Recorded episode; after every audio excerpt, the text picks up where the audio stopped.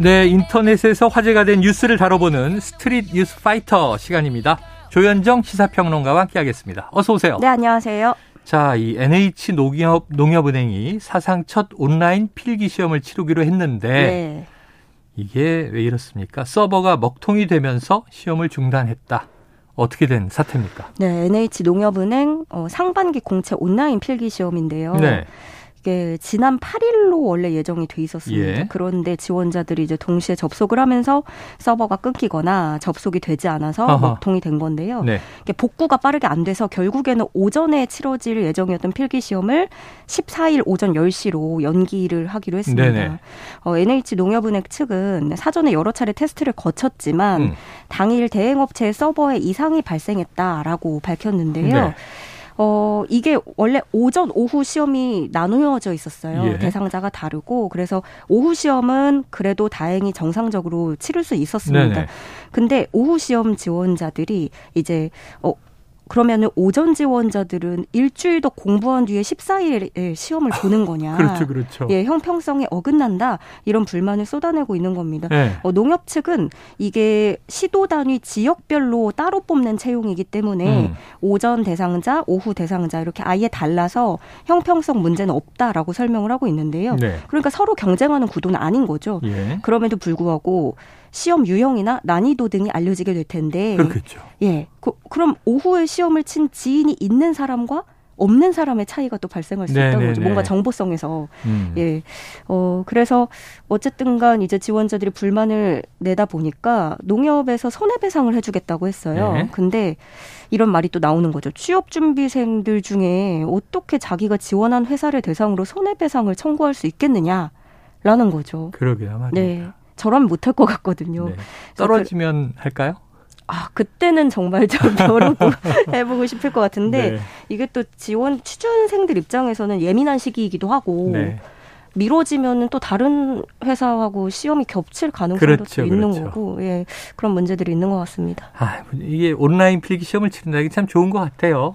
네. 그렇기는 한데, 여러 가지 좀 또 이게, 어, 고민해서 고안해야 할 어, 또 안전들이 안전 네. 장치들이 네. 필요하겠죠. 회사 입장에서도 네. 이제 보안 관리가 중요한 금융업체다 그렇죠, 보니까 그렇죠. 예, 이미지에 타격을 입은 예. 것 같습니다. 당일 대행업체의 서버에 이상이 발생했다.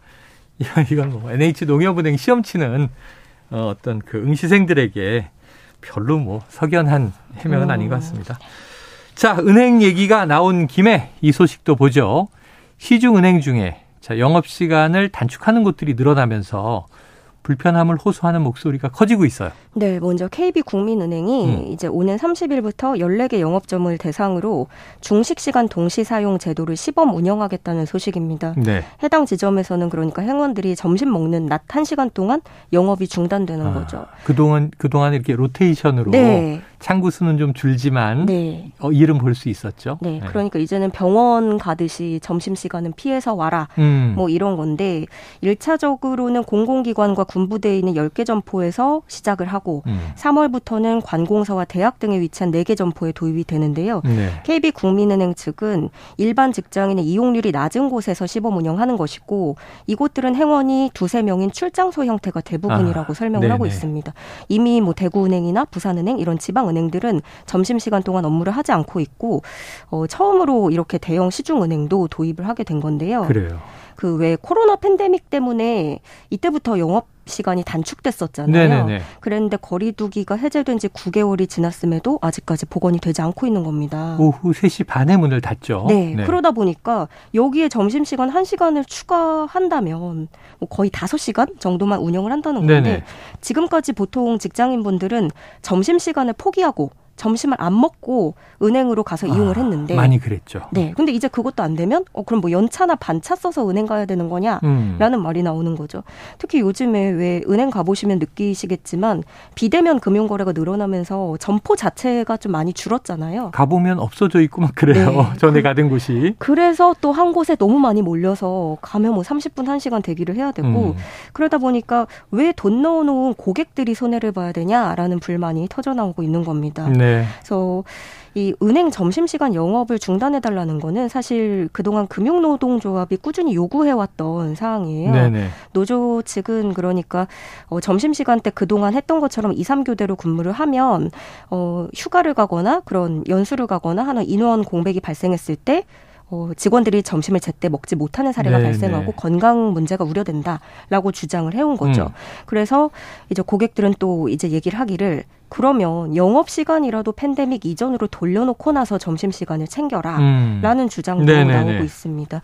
상황이 이렇게 되면서 금융당국 수장들도 직접 나서서 어, 영업 시간 정상화를 주문한 상태인데요. 예, 김주현 금융위원장은 영업 시간 정상화는 국민들의 기본적인 상식과 정서에 맞는다라고 말을 했고요. 예. 이복현 금융감독원장도 국민 불편이 커지고 있으니 노사관 원만한 협의를 통해서 하루속히 정상화될 수 있도록 노력해달라라고 촉구를 했습니다. 네. 어떻게 될지 지켜봐야 되는데 이번 주 중에 그 테스크포스를 꾸려서 논의를 한다고 해요. 그런데 KB 국민은행을 시작으로 이제 또 다른 은행으로 확산될지 여부도 주목되는 부분입니다. 음, 그리고 보니까 이제 뭐 코로나 팬데믹 때문에 네. 직장들도 뭐 재택으로 돌리고 여러 가지 이제 변화들이 있었습니다만 지금은 다 코로나 이전의 일상적인 상황으로 돌아왔는데 은행만 은행만 네. 3시 반에 창구를 닫는 게 코로나 때문에 시행됐는데 아직도 이어지고 있는 거였군요. 네. 아, 자, 청취자 여러분들은 이 대목을 어떻게 생각하십니까? 참, 뭐, 일단 뭐, 건강을 위해서 점심시간에 밥 먹어야 한다. 이건 맞는 네. 것 같고요. 그런데 또 이 고객들을 어떻게 응대할 것인가. 예, 또 해법도 필요한 것 같습니다. 네. 다음 이슈로 가볼게요. 자, 최근 인터넷에 결혼식 축의금을 두고 열띤 토론을 하는 일들이 꽤 빈번한 네. 것 같습니다. 자, 이번에는 결혼 전에 입사한 후에 결혼 전에 입사한 후에 결혼하자마자 축의금을 챙겨 퇴사한 신입. 자, 그러니까 이제 결혼을 안 한 상태에서 입사를 하고 네, 바로 입사하자마자 결혼식을 했어요. 네. 그럼 이제 신입사원인데 직장 동료 선배들의 이제 축의금을 막 챙겼을 거 아니에요? 네, 네. 그리고 이제 퇴사한 신입 어떻게 된 겁니까? 말 그대로 진짜 뭐 입사하자마자 청첩장 돌리고 저 결혼하겠습니다 하고 네. 축의금 받고 신혼여행 돌아오자마자 퇴사를 했다는 얘기입니다. 음. 그러니까 아무리 입사한 지 한 달밖에 안 됐다고 하더라도 이제 직원들 입장에서는 앞으로 계속 볼 직원이니까 네네.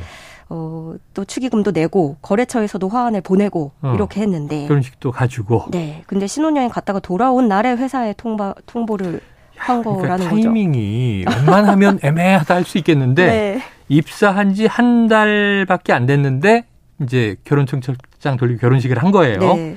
그리고 신혼여행 갔다 오자마자 회사에 퇴사를 통보한 거예요. 그러니까 그 대목에서 더 괘씸해들 예. 하시는 그러네요. 것 같아요. 음. 어, 오죽하면 이렇게 얘기를 하더라고요. 신입사원이 월급보다 더 많은 축의금을 받아갔다. 음. 나이도 30대인데 이런 식으로 퇴사했으면 상황 설명 후에 죄송하단 말이라도 해야 되는 거 아니냐라는 음. 거고 답례품도 없었다고 해요. 어허. 그래서 더 괘씸하다 이렇게 얘기를 하는 건데 이제 누리꾼들이 이 소식을 듣고 네. 취직은 그럼 회사는 결혼식 들러리용이었다. 아. 이거는 좀 도가 지나치다. 어, 결혼한 직원 스스로는 야무지게 행동했다고 생각하겠지? 아하. 말도 안 된다. 이런 반응을 보이고 있는데요. 그 축의금 관련한 내용 요즘에 인터넷에서 정말 꾸준한 화제거리거든요. 뭐 예를 들어서 식대가 비싼 곳에서 결혼식을 했으면 축의금 5만 원을 내도 되는가, 더 음. 내야 되는가. 네. 식, 식대 비싼 곳에서 한 거는 그 부부 마음이다. 안 내도 된다. 네. 아니면 또 10만 원 내고 부부가 함께 참석했다고 욕 먹었다. 뭐 이게 정말 어. 꾸준하게 들려오는 얘기인데 예. 이게 우리나라만의 문제는 아니더라고요. 아, 그래요? 예, 외국에서 영국에서는요.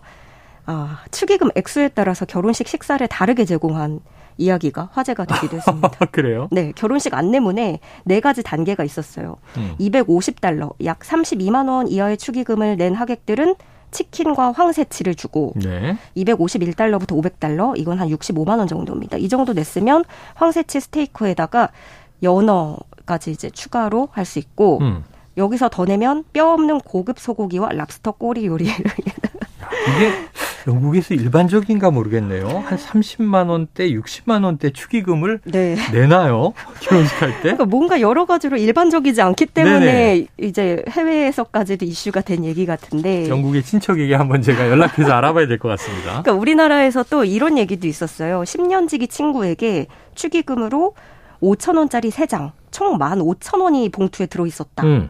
라는 거예요. 근데 본인은 그 상대방이 결혼할 때 30만 원을 냈었는데 만, 원, 만 오천 원 돌려받은 거죠. 그래서 음. 실수한 건가 고민 끝에 물어보기로 결정을 한 어, 그래요, 그래요. 혹시 실수한 거니? 하고 물어봤는데 네. 어, 실수 아닌데 다른 친구는 종이 청첩장 받았다던데 나한테는 모바일 보냈더라? 서운하더라? 이렇게 나온 거죠. 아. 근데 이게 진짜 청첩장을 주고받는 과정에서도 기분 네네. 상하는 경우가 너무나 많잖아요. 네네.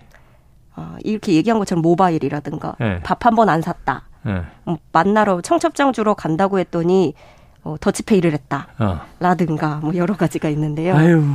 어, 그 누리꾼들은 이제 이 얘기를 듣고 아 싸우자는 거네. 어, 손절하자는 거네. 이런 반응이고 또 예, 이런 의견도 있어요. 오히려 부모 세대에서는 이 축하의 의의를 뒀는데 네. 요즘 너무 좀 기준을 자꾸 두려고 하는 예, 게 예, 아니냐. 예, 그럼 쉽게 예의 없이 굴고 쉽게 어, 기분 상하고 쉽게 손절하고 음. 이런 좀 세태가 있다라는 지적도 있었습니다. 야, 이거 뭐 옛날에는 또 옛날이라 뭐 이런저런 일이 있었다 생각했는데 요즘은 또 요즘이니까 생각도 못한 일들이 벌어지네요. 아유, 결혼식 이야기는 참 평생 두고두고. 그러니까요. 어, 어떤 이 사람 관계에서 또 좋게 좋지 않게 작용할 것 같습니다. 예, 현명하게 해야 되겠죠. 자, 최근 거리두기가 해제되고 이 해외여행 빗장도 비교적 많이 풀리면서 가까운 뭐 일본 정도 여행 가는 네. 분들이 많아졌더라고요. 그런데 이제 일본 초밥집에서 고추냉이 테러가 다시 발생했다. 네. 어, 이거 공분이 일겠어요. 이게 또 처음 있는 일은 아니잖아요. 네. 예, 지난 주말에 일본 후쿠오카 한 초밥집을 방문한 한국 여행객이 당했다는 사연입니다. 음. 어느 순간부터 고추냉이 양이 너무 많아서 매워서 못 먹을 정도였다. 어. 도저히 이상해서 초밥을 열어봤더니 고추냉이가 한 숟가락 들어있더라. 사진도 공개를 했는데 정말로 양이 많아요. 네. 먹으면 큰일 나겠다 싶은데 네. 이 사연 주인공이 그래서 구글맵 후기 페이지에다가 문제 제기를 했다고 해요. 근데 식당 측은 어, 우리 가게에서 이런 요리는 있을 수 없다. 음. 장난으로 생각된다. 여행을 부디 즐겨달라. 음. 라는 황당한 답변을 식당은 남겼습니다. 네. 이 소식을 들은 누리꾼들은 이제 달려갔죠. 네, 후기 네. 페이지에 별점 한 개를 남기면서 인종차별하냐, 장사할 자격 없다, 부끄러운 줄 알아라 등등의 리뷰를 남겼는데 근데 여기에 맞서서 일본 누리꾼들까지 동참을 한 겁니다. 어. 반격을 하면서 이상한 한국인들이 들어오지 않아 가게 분위기가 좋아졌다. 한국인에게 지지 말고 최선을 다해라.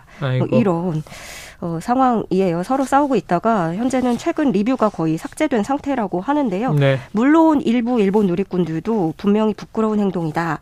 나라의 수치다. 이런 지적을 하고는 있고요.